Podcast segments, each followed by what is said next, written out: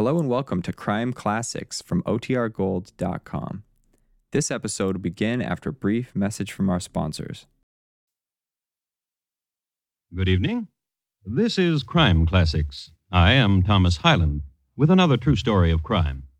Listen. That was Jacko. Jacko, the three quarter Irish setter. A good dog, usually a well behaved dog, friend to the children of Manchester Village, Vermont. An inquisitive dog. Whatever disturbs him isn't buried very deep. Listen to him digging. Smart dog. He's found what he was after. He's tugging at it. Gets it. Good dog. What have you got there, Jacko? A bone. Looks like a leg bone, doesn't it? A human leg bone. Tonight, my report to you on the Boorn brothers and the hangman, a study in nip and tuck. Crime Classics, a series of true crime stories taken from the records and newspapers of every land, from every time. Your host each week, Mr. Thomas Hyland, connoisseur of crime, student of violence, and teller of murders. Now, once again, Mr. Thomas Hyland.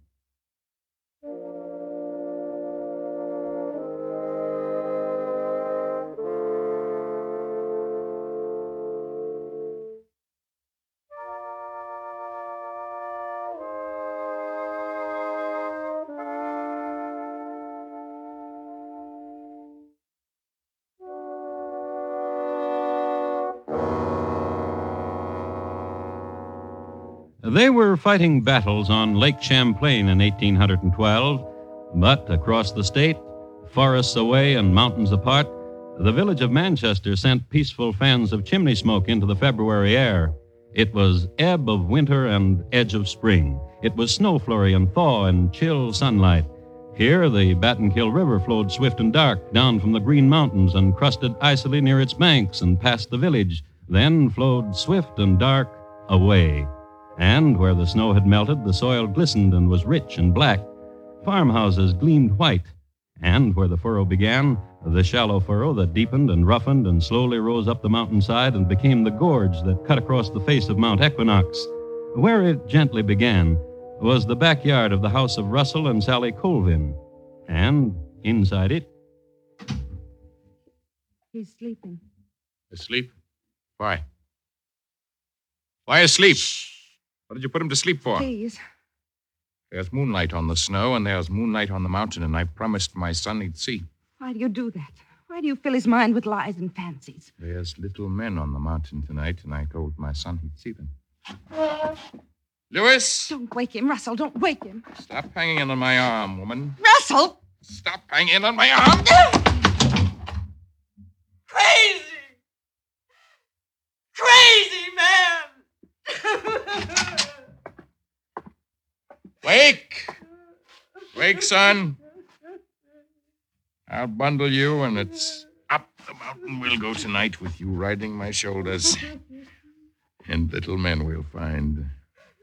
Them at their bowls and singing and dancing. And we'll join 'em. Come with me, son. Up the path the moonlight makes on the mountain snow. Up the path the moonlight makes.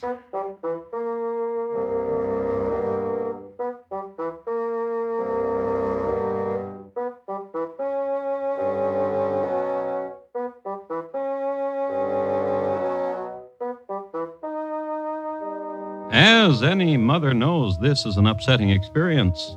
And as Sally Colvin knew, this was not the first experience of its kind. Sometimes her husband would hoist her son on his back and walk away from the house and not come back for days at a time. And when they did, they would smile at each other secret smiles and say nothing of where they had been. And there were secret words between them that Sally could not understand, and signs and small patterns of dance, and then great bursts of laughter. And this time, the time when Russell took his son up the path the moonlight made, and they returned two days later. Where have you been? In heaven's name, where have you been? Sleeping.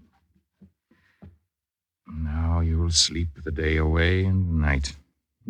son, and dream of the fancies we've seen, little men. Sleep. Sleep. Tell me, tell me what you. No.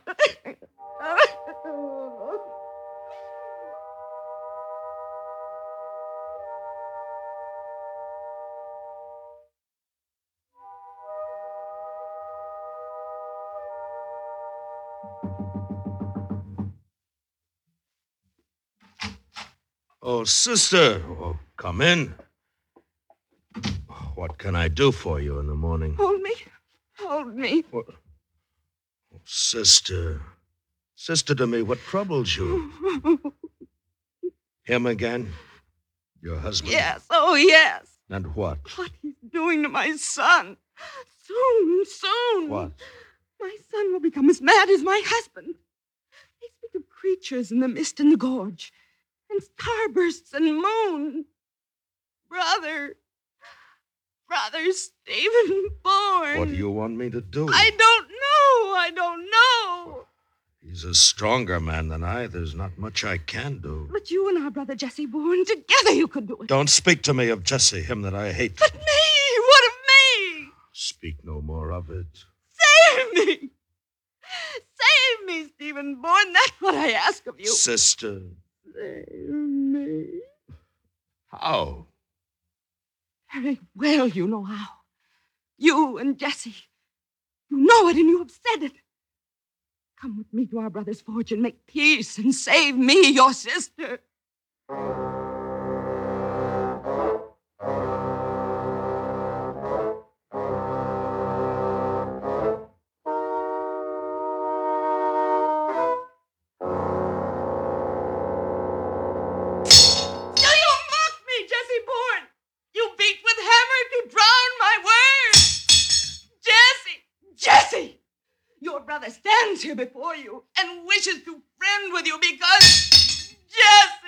Out of my way, there's work to be done. I'm no blacksmith, Jesse, and I've not got the sinews of you, but listen to your sister and what her trouble is, or I'll try you. Will you now? Will you? Oh. Me who can split your head to your heart in a stroke. Try me, will you? Then do it. Stop it! Stop it! Listen. Listen to me.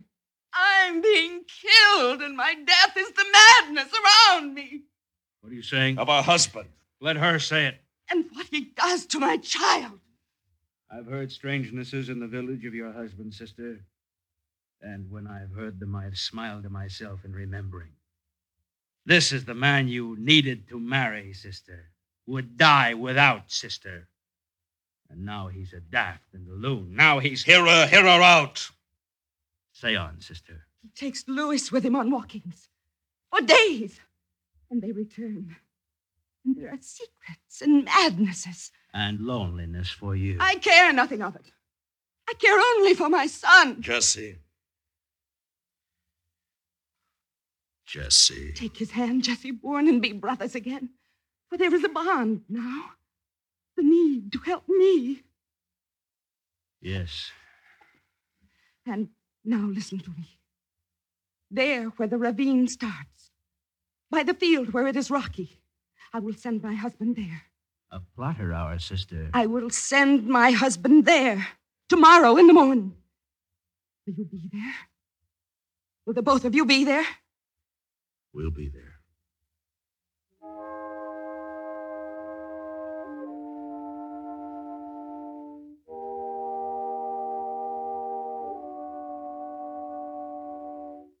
Now, hear to me, son.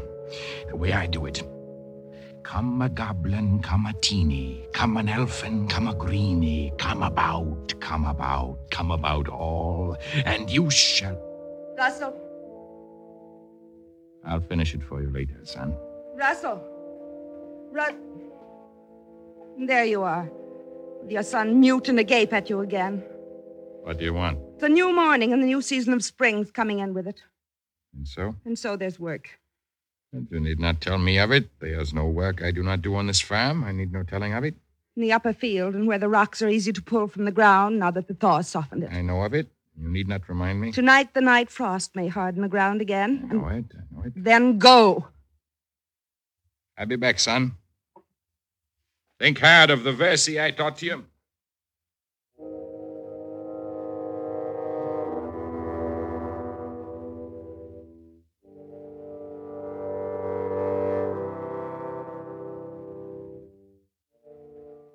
And away he went, did Russell Colvin, on this new morning toward the upper field.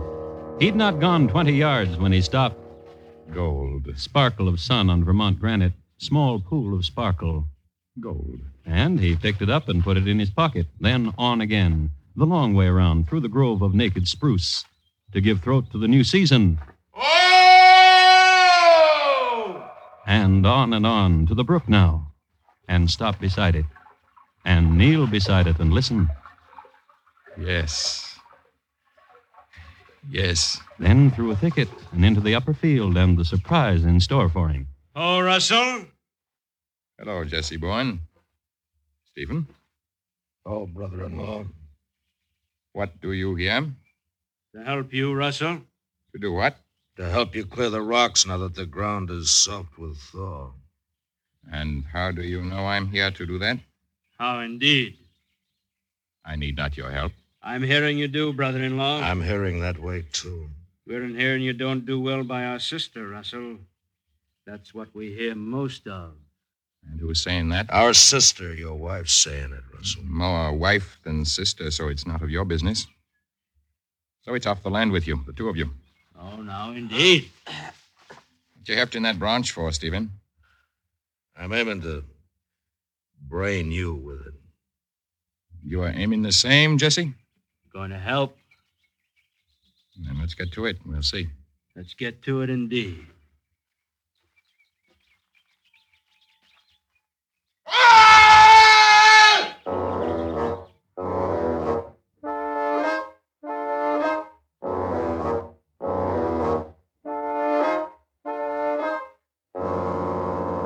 Stephen Boorn used the branch as a club, and with excellent teamwork, he and his brother Jesse won the fight.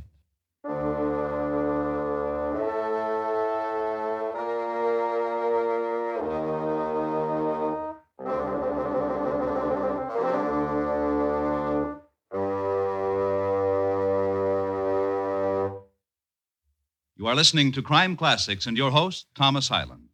Tomorrow evening, CBS Radio invites you again to Mystery and Intrigue, enhanced by the presence of Miss Marlene Dietrich. This Thursday, Miss Dietrich's adventure leads her to a little town in southern France, where stories of buried treasure have been bruited loudly enough to gather rapscallions of reprehensible inclination from all corners of Europe. Time for Love is heard tomorrow evening on most of these same stations. Now, once again, Thomas Hyland in the second act of Crime Classics. His report to you on the Boorn brothers and the hangman, a study in nip and tuck.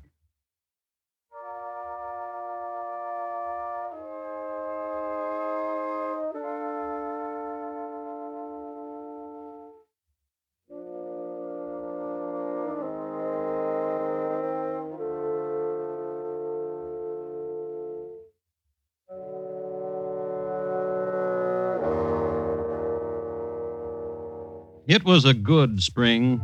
April of 1812 was the gentlest in the memory of those who lived on the soft shoulder of Mount Equinox in Vermont. There were rumors of marchings and torch and war outside, but no one paid much attention. They were more important things church, crops, and children. Living to be done in the Green Mountains, the crackling air to be breathed, roam away through the soft fall of twilight and press a cheek against the warmth of an animal. Wondrous sunsets, and tomorrow a wondrous dawn.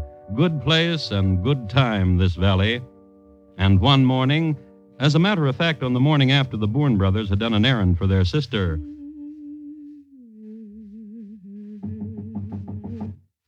Come in. Oh, good morning, Mrs. Wyman. And to you, Mrs. Colvin. A sweet morning. Tis. And what may I do for you? It's Wednesday. And so it is. So I've come again so your mister can drive me to the village again. He to shop for you and me for mine. He's not here. Oh, no. In the field, then? Not in the field. Oh, of course he is not. For I saw your son Louis at play just outside the door, and he would be in the fields with his daddy dear. were his daddy dear in the fields. You'll be late to market, Mrs. Wyman.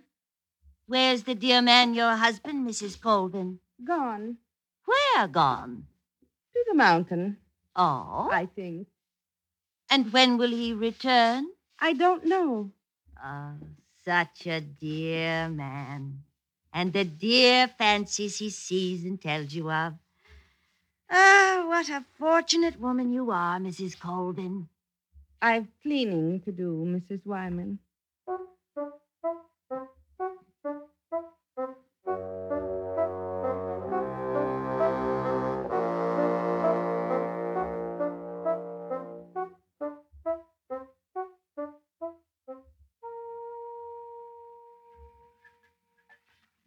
And busy you are, I know, Mrs. Colvin, preparing supper for you and your beautiful child. But it's a month since the village has seen your husband last. And for the last week, it's been raining. And if the dear Mr. Colvin is in the mountains, as you say, what then, Mrs. Colvin? What then? Maybe. Maybe. Maybe what? Maybe he has gone to war.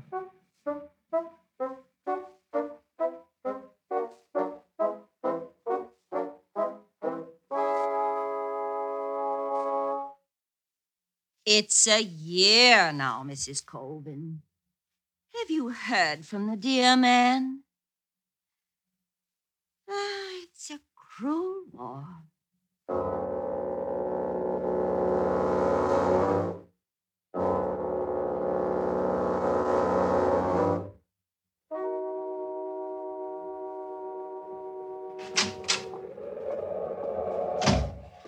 I came to wish the all of you, you, Mrs. Colvin, and you, Stephen Boorn, and Jessie Boorn, a happy new year to you. May 1817 be a blessing to all of you. And to you, Mrs. Wyman. Happy New Year, Mrs. Wyman. Happy New Year. And a pity Mr. Colvin's not here. I suppose he'll never return now, will he?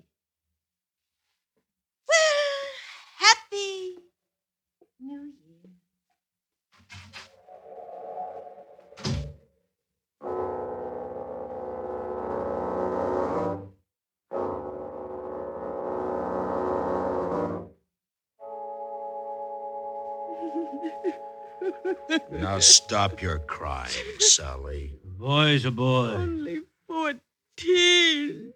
My son, Louis. I run off to join the militia. What's that? Most what all boys doing now. Maybe I've failed. What are you saying, sister? Maybe the whole thing was done wrong. What wrong? Seven years since he's had no father. Maybe his father should have been close to him. The and- loneliness again, sister. Poor my son. Oh! Oh! Hey, what's the outcry? See what, Stephen? Ho, Stephen Boorn. What is it, Sheriff Skinner? See there. A fire at the Dr. Glazier's barn. Fetch a bucket in quick. Yes. Jesse, there's a fire to Dr. Glazier's barn. You surely know the barn, Jesse. Fire!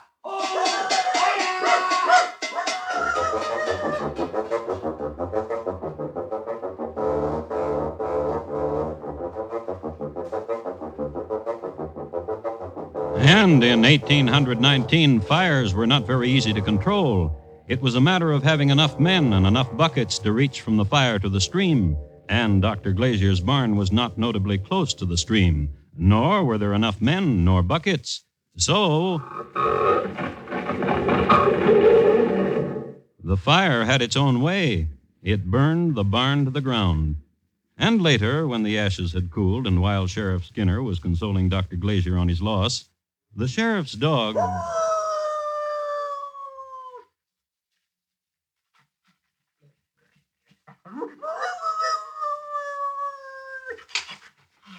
Ah, what you digging there, Jacko?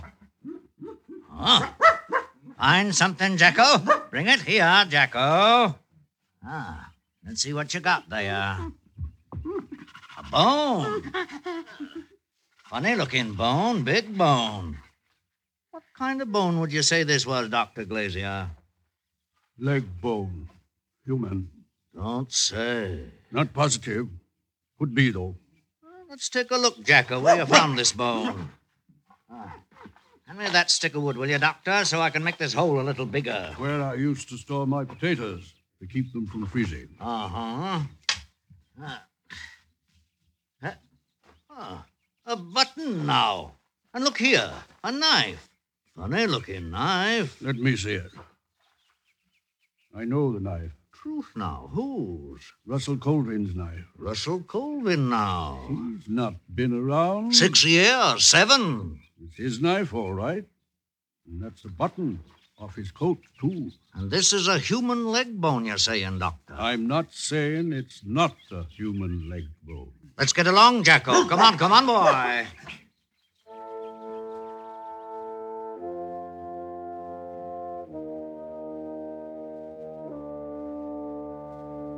A few words about Sheriff Silas Skinner.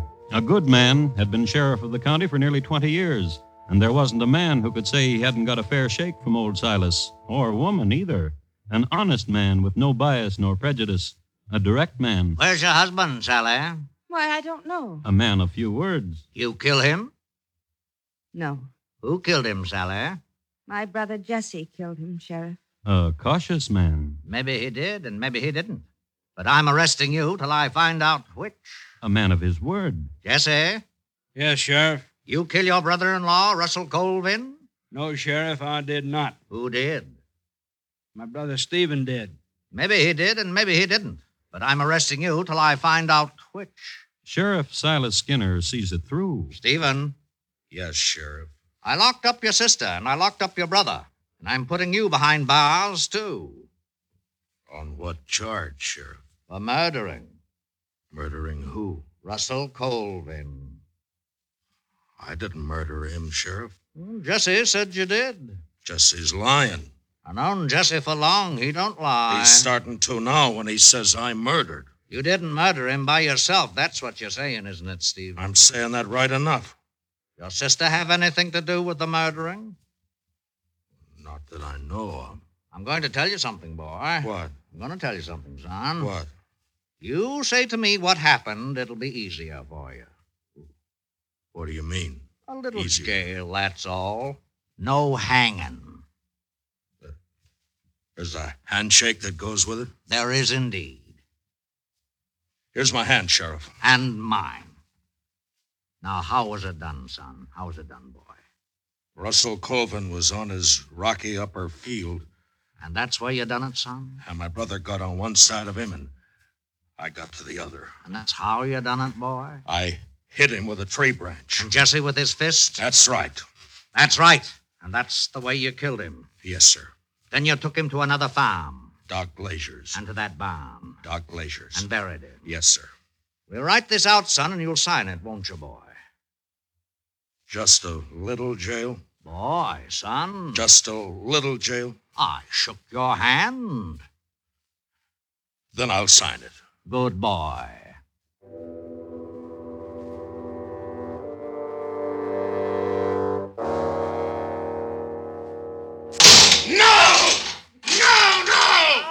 Stop taking on so, Stephen Boorn. Your brother Jesse's not acting up the way you are. They found us guilty. Well, you confess. They're gonna hang us. You said just a little jail. You said no hanging. I did what I could. You said no hanging. Now you listen to me. You killed your brother-in-law and you confessed to it, and you had a trial by jury, and they found you guilty. The judge said hanging. Now that's the laws applied to you and your brother. So don't carry on. Let's do a thing, Sheriff. What thing? Put an advertisement in the newspapers An advertisement for what? for Russell Colvin. Put a description in and say life depends on him turning up. You crazy? You killed him. You confessed you killed him. Who knows of Russell Colvin? Whether killed, he stayed killed. He and his moonlight little people. Do it. Now, don't order me, son. Please. Huh? Please do it. Well, all right, son.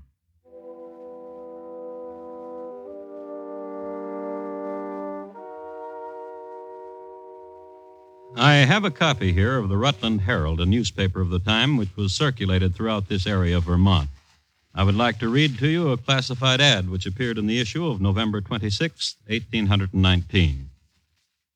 Printers of newspapers throughout the United States are desired to publish that Stephen Boorn of Manchester in Vermont is sentenced to be executed for the murder of Russell Colvin, who has been absent about seven years.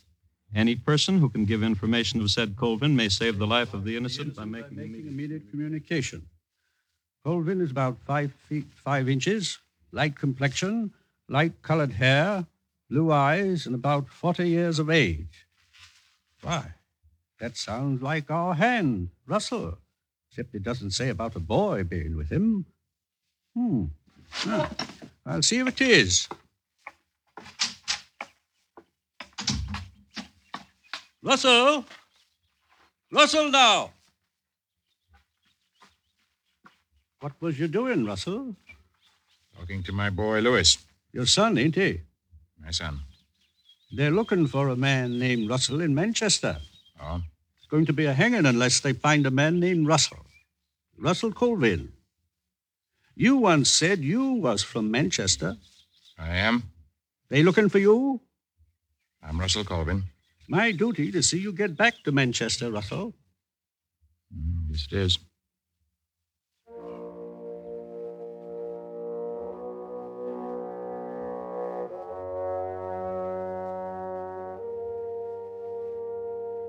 And so, two days before the scheduled hanging, Russell Colvin again appeared in Manchester.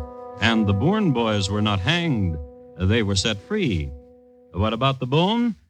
Well, it was never proven to be a human bone. And the knife and button, Russell's, how had they gotten there? Russell always smiled when he was asked that. And what did his wife say to all this? You can come home if you want. I don't want you no more. I hear our son's with you. Yes, ma'am, he is.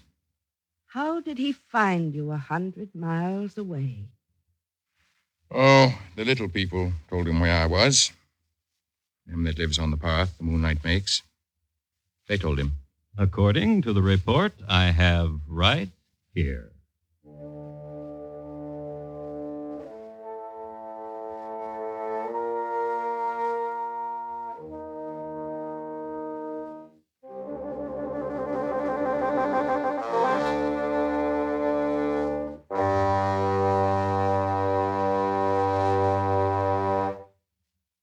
In just a moment, Thomas Hyland will tell you about next week's crime classic. The Boorn Brothers, tonight's crime classic, was adapted from the original court reports and newspaper accounts by Morton Fine and David Friedkin.